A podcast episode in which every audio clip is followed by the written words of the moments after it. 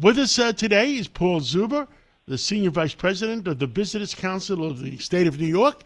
And uh, there's new budgets out. The New York State uh, has uh, has done their budget. Uh, the governor has, and and he, the mayor of New York has done his budget. So let's get an update from uh, Paul Zuber. Paul, what say you today?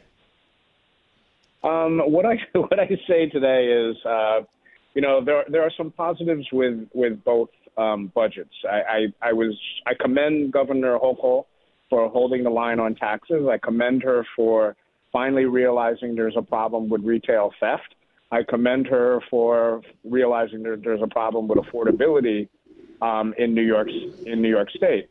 Um, but I but I think one of the things that everybody's missing here is there's there has been a serious outmigration of people from New York State, and although the governor's budget has done some good things, I don't think it goes far enough to deal with the troubling signs that we're seeing without migration.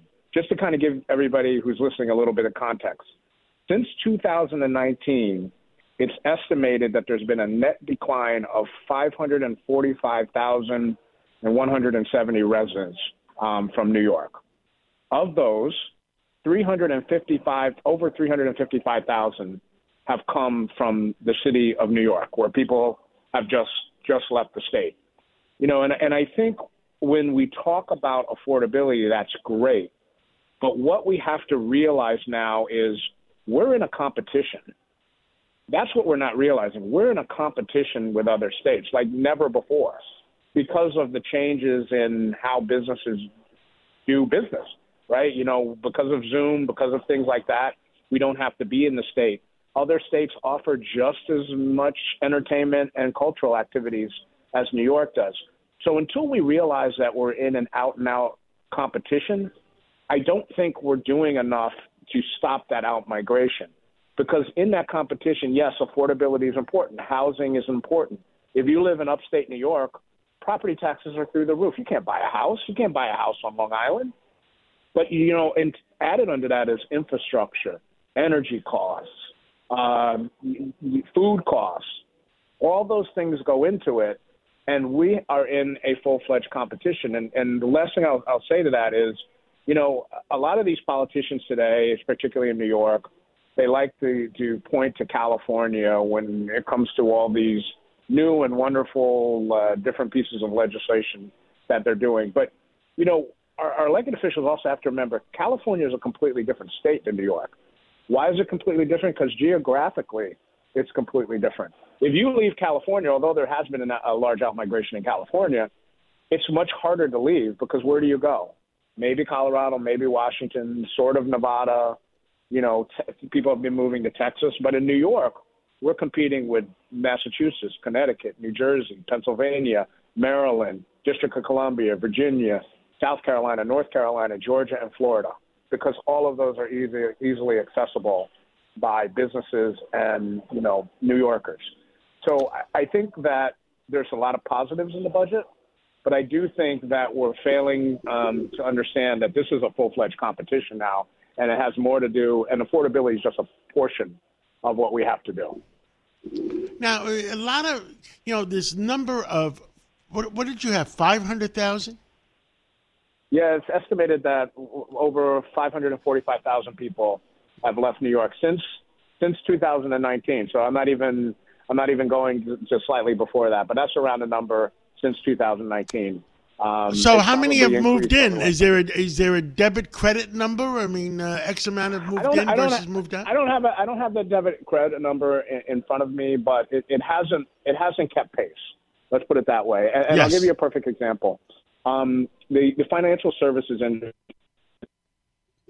in, in in New York State, although it only makes up five percent of our employment of, of employees in the state, financial services industry makes up 16% of New York State's gross domestic product. Over the last several years, the United States has seen a uptick in financial services jobs, well over around 300,000 new jobs in the financial services industry. While other places like Florida and North Carolina have seen an incredible uptick in the number of financial services jobs that have been created in their state, New York has remained flat and slightly a slight dip. So we're not even we're not even keeping our, our, our we're not even growing our fundamental uh, our one of our, our biggest industries, one of our biggest moneymakers. Um, you know, uh, employees who who make up the majority of our our, our tax base. So I so I think the problem is that again we're in these competition with these other states, and we have to realize that we, it's it's a lot different than it was before. Um, there's a bill out there that by uh, Assemblyman um, Santabarbara, who's an upstate assemblyman, and Senator James Tedisco, who's an upstate um, senator, um, to form a commission to, to, to look at outmigration and, and to work with people and try to figure out what it is that we can do to stem this. And until people start talking to putting business in a room along with a bunch of other people to figure out what is causing this, I don't think we're ever really going to truly get to the problem. Um, you know, because the problem is the problem is across the board. It's not even just businesses. If you're a young entrepreneur, if you're a young minority entrepreneur, why would you start a business in New York with high workers' comp, high tax? No, I mean, That's you want to go. You rather go to Tennessee or North Carolina, South Carolina, and or Georgia. Uh, and in Georgia, you you saw, you know, John. There was an article in the New York Times that that that said why African Americans are leaving uh, New York City and what they found was most African Americans are going to Georgia, they're going to Atlanta. Why? Because there's opportunity. If you're young and you want to be an entrepreneur, you have a better shot in Atlanta than you do in, in, in New York. And that shouldn't be the case. I mean, we should be winning the competition. We're supposed to be the financial capital of the world. And it's become a real problem. And I commend the governor for, again, not raising taxes and doing those things.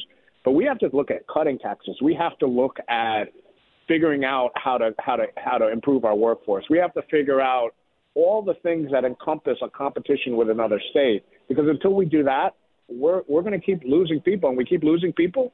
We lose tax revenue, right? And then all the all the the programs that we all want to fund become impossible to fund.